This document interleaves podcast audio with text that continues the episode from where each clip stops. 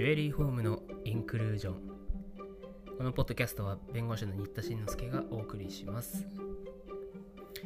皆さんこんにちは、えー毎週金曜日は特に、えー何のコーナーって決めてなくてねゲストトークのコーナーだとかブックレビューのコーナーだとかいろいろやってるんですけど今日はちょっと話したいことがあって、えー特に若手の人向けですね。若手作家さん向け。ないしは委託業者さん向けっていう感じで、ね。委託業の話です。委託販売の話っていうのかな。よくあのデパートとかショッピングモールとかで、まあ、合同でっていうかねポップアップみたいな感じで何個かのブランドがこう一斉にこう出してたりするフェアみたいな期間限定みたいなあるじゃないですか、まあ、ポップアップとか催事とかいうやつですね。そこにまあ一人の個人の作家さんがそれぞれ直接百貨店と契約するっていう場合は必ずしも多くなくて特に若手の場合はそういう委託販売業者みたいなのを介してその委託販売業者が募集をしてねこう何月何日から何月何日までうーんと例えばどこどこ百貨店の何々店の何階のこのスペース1週間使うんで出店しませんかみたいな募集をしますよね。だからまあ契約類型としては販売委託の契約なわけですよ。まあ委託契約だから、まあ売れたらその分何パーセント、えーその業者さんに入りますという契約形態が普通だと思うんですね。で、まあ、相談が多いんですわ。うん、どういうものかっていうと、まあ、一番多いのはね、あのこんなはずじゃなかったっていういろんなことが起きるわけです。例えば、まあ、全然売れないとか、あと思ってたより持っていかれる。まあ、ひどい話でね、あの、5割持ってかれる。まあ、それは例えばね、テナント料とか賃賃料っていうのかな、場所代かかるのはしょうがないかもしれないけど、5割をはるかに超えるようなね、割合持っていくような業者さんもいたりする。まあ、でもね、そこはやっぱりプロとプロの契約なんだから、消費者じゃないんでね、ハンドメイド作家であろうとも、若手のジュエリー作家であろうとも、それはちゃんと出店を委託するかどうかの判断の時に、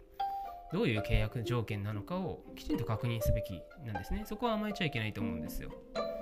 で、どういう他にブランドが出てるのかとか、どういう実績があるのかとか、そういうのもきちんと確認した上で契約をするかどうかを決めるべきだから、そこで後からね、ぐちぐち言ってもしょうがないわけですね。まあ、例えば、あの、実は契約内容がね、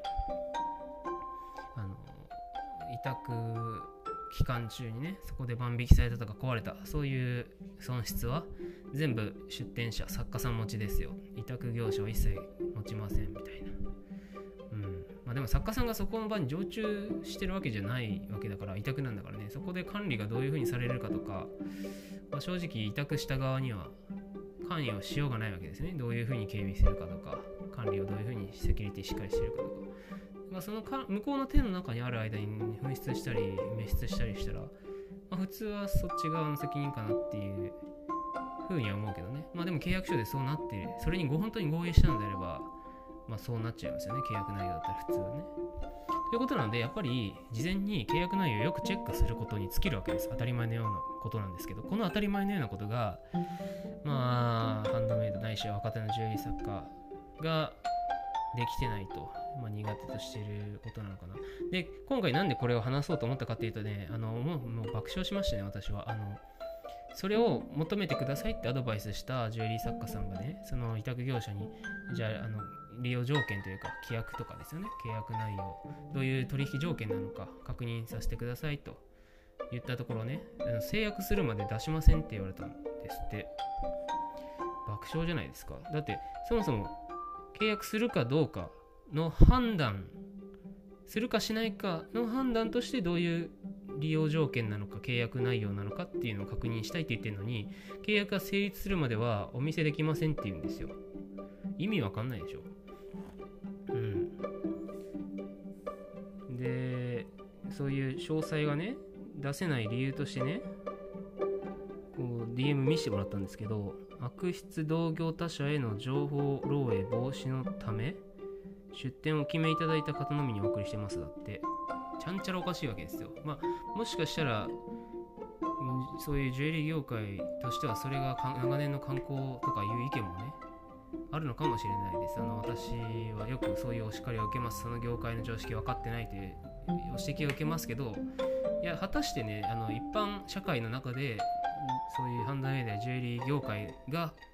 際立って常識から外れてるっていう可能性も一応は検討の余地があると思ってるんですね。で少なくともまあ一般的な弁護士から見た感覚ですよ。個人的な意見としてはありえないと思ってます。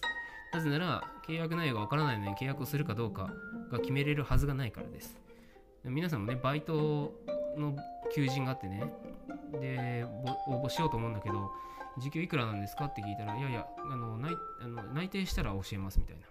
いや、いくら給料なのか分からずに応募するか決めるのみたいな。そんなことないでしょ。うん。ちょっとまあ、笑っちゃいましたね。で、その何、同業、悪質同業他社への情報漏洩防止って、いや、取引条件って別に秘密情報じゃないじゃないですか。もしかしたらその50何パー ?55% って自分がしてるところを他の業者が見て、うちは54%にしますとか言ってお客取られるんじゃないかとか、引き抜きされるんじゃないかとか、えー、そういう心配なのかもしれないですけどいやそれはだって競争じゃないですか取引。まあだから委託業者としては全部、まあ、本来はですよあの募集する段階で全部公開ホームページで公開すべきだと思います。それでもし他社よりも割合が悪いんだったらそれでお客さんが減るのは当然のことなのでそれがまっとうな競争じゃないですか経済社会におけるね。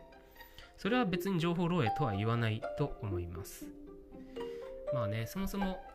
まあ、講座なんていわれ百貨店に出店する権利がなんかギルド的になっててで1個に所属したら他にはもう所属できないみたいな。なんか芸能プロダクションの昔の悪い風習みたいなのにちょっと近いものがなんかどうやらまだまだするみたいですけどでそれ自体にね確かに作家さんを育てるだとか百貨店とのめんどくさいやり取りを代行してあげるとかいろんないい点もあると思うんですよ。思うんですけど今回の事例つまり契約をする前に契約の内容を教えないっていうのはまあまあ全然意味がわからない。取引観光としても意味わからないし法的にも意味がわからない。全く常識外れだと思いますので、まあ、これねお聞きになった方でもしあのいやいやこういう正当な理由があるんだとかぜひあのこういういい点ありますよとかいうあの委託販売業の方からの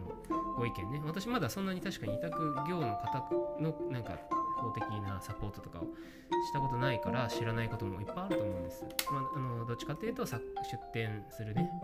アーティスト側からのトラブルや相談をたくさん受けてきたのでまあなんか初めから公明正大に取引条件きちっと明記してお互い契約内容を納得した上で契約交わす方がよっぽどトラブル少ないのになって単純に思ってるだけ。なのでそこはもちろん経験不足の点あると思います。ぜひ教えてほしいです。えー、今回お話したのは、えー、ジュエリーハンドメイドの委託販売のお話でした。皆さんからもねこういうことあったよとか体験談なども教えてくれると嬉しいです。それではまた次回お耳にかかります。